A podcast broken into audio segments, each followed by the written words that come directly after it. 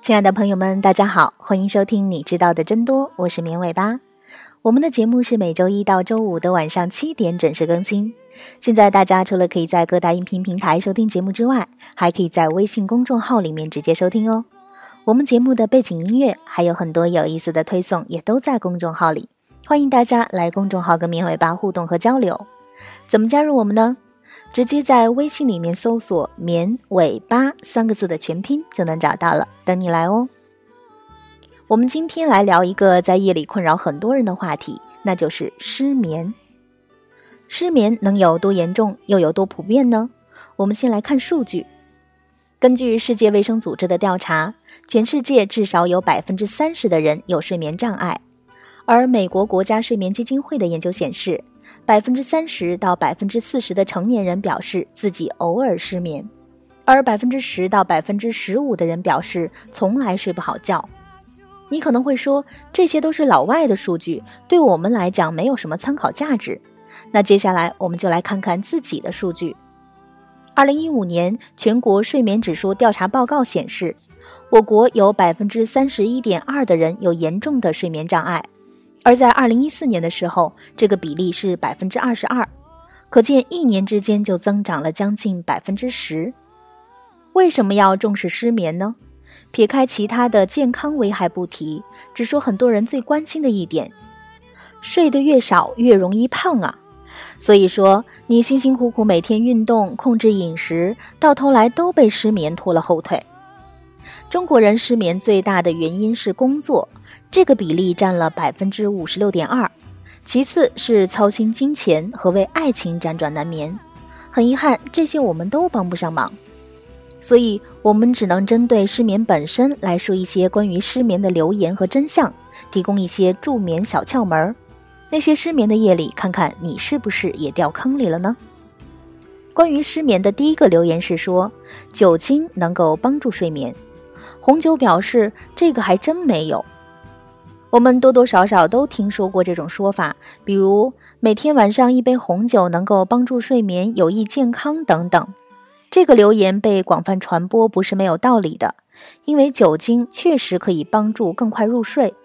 你想想那些在酒局上喝醉、喝忙、喝断片的人就知道了。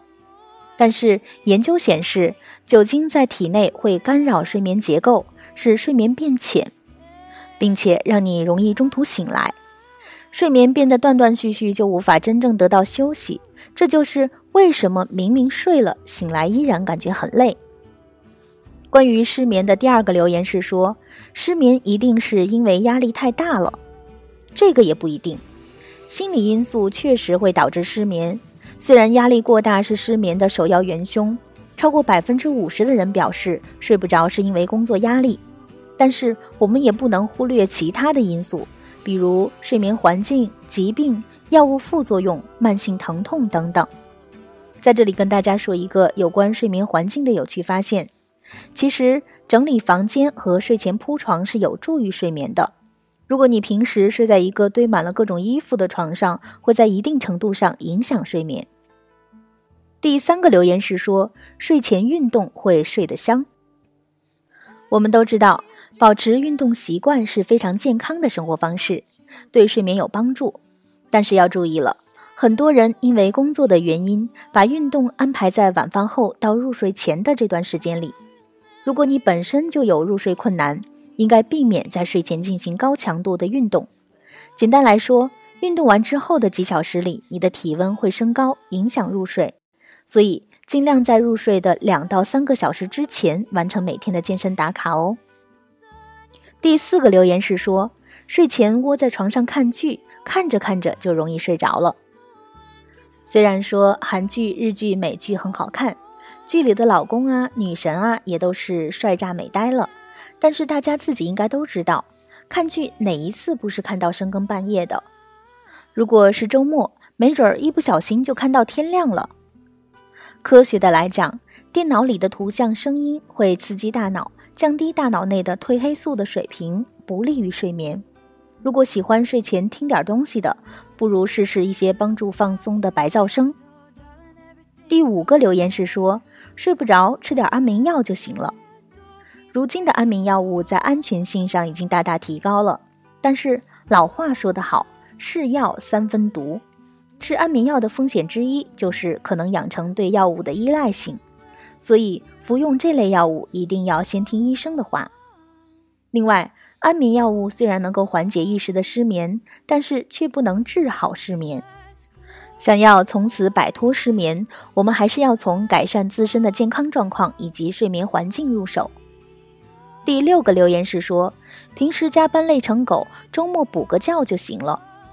虽然很多人喜欢在周末睡懒觉，但是那些在周末睡到下午的人，其实是打乱了身体的生物钟。这种情况下，到新的一周，很可能发现自己晚上更难好好睡一觉了。虽然是老生常谈，但是最好的补眠方法是保持规律的作息习惯。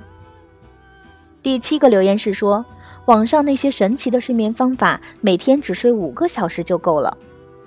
在之前，网上曾经流传过一种达芬奇睡眠法。简单的讲，就是在一天的时间里，把睡眠时间分割成多次短时间的睡眠。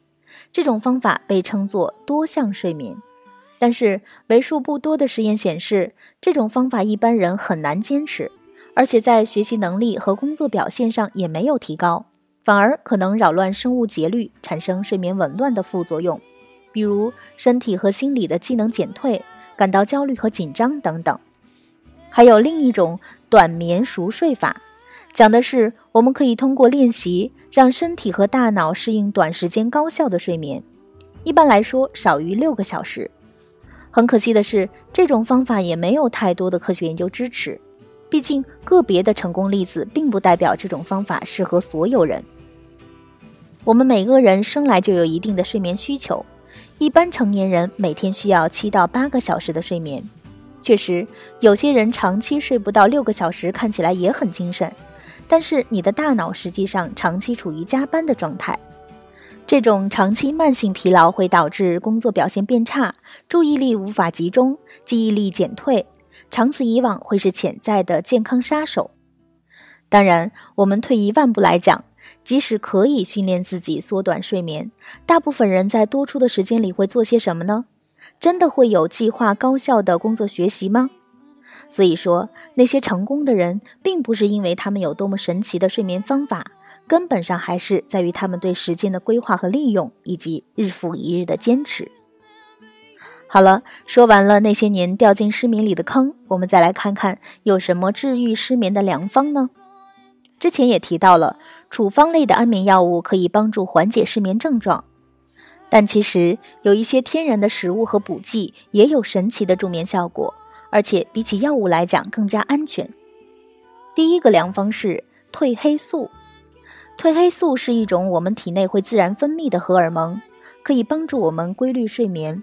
它的主要作用是给你该睡觉了的信号。对于睡眠规律的人，到夜晚睡觉前，褪黑素水平就开始升高。这个时候，你就会感觉到困意，体温也开始下降，催促你去寻找温暖的被窝。所以说，褪黑素就像你生物钟上设置的睡眠闹钟。一些特定职业，比如空中飞人或者是三班倒的人，可以靠服用褪黑素来帮助调节时差。为了治疗失眠，有的人也会选择额外的补充褪黑素。但是呢，关于褪黑素的研究仍然有不同的说法。一些研究显示，服用褪黑素可以改善和恢复睡眠，但是另一些实验显示，虽然褪黑素可以帮助入睡，但是却不能让失眠的人一觉睡到天亮，并且可能会出现多梦、睡眠浅、睡眠时间短的症状。另外呢，服用褪黑素作为一种激素疗法，对自身褪黑素分泌不足而导致失眠的人效果最好，但是也会有一些副作用，比如说。白天嗜睡、觉得头晕等等。褪黑素在美国并不受食品药品监督局的监管，所以服用之前一定要咨询医生哦。第二个良方是睡前加餐。谁说过过午不食的？谁说过睡前三个小时不能吃东西的？在失眠面前，这些都不算大事儿。你要知道，如果你睡眠不好、作息紊乱，只能越来越胖啊。国外有研究证明，最好的助眠食物就是碳水加蛋白质，但是要注意量。给出的建议大概是半根香蕉加一勺花生酱，热量大约是在一百大卡左右。睡前三十分钟吃完，可以帮助你香香甜甜的入睡。还要点名表扬一下香蕉，香蕉不仅含有丰富的色氨酸，还富含能使肌肉放松的镁，镁也在我们的睡眠中承担着重要的作用。有研究发现，即使体内轻微的镁缺乏，也会让你的大脑在晚上停不下来。不过，只要吃对食物，我们并不需要靠补剂来额外的补充。我们身边有很多富含镁的食物，比如绿叶蔬菜、全麦里的小麦胚芽，还有南瓜子、杏仁儿等等。好的，以上就是本期节目的所有内容了，感谢大家的收听，希望大家都能一觉睡到天亮哦。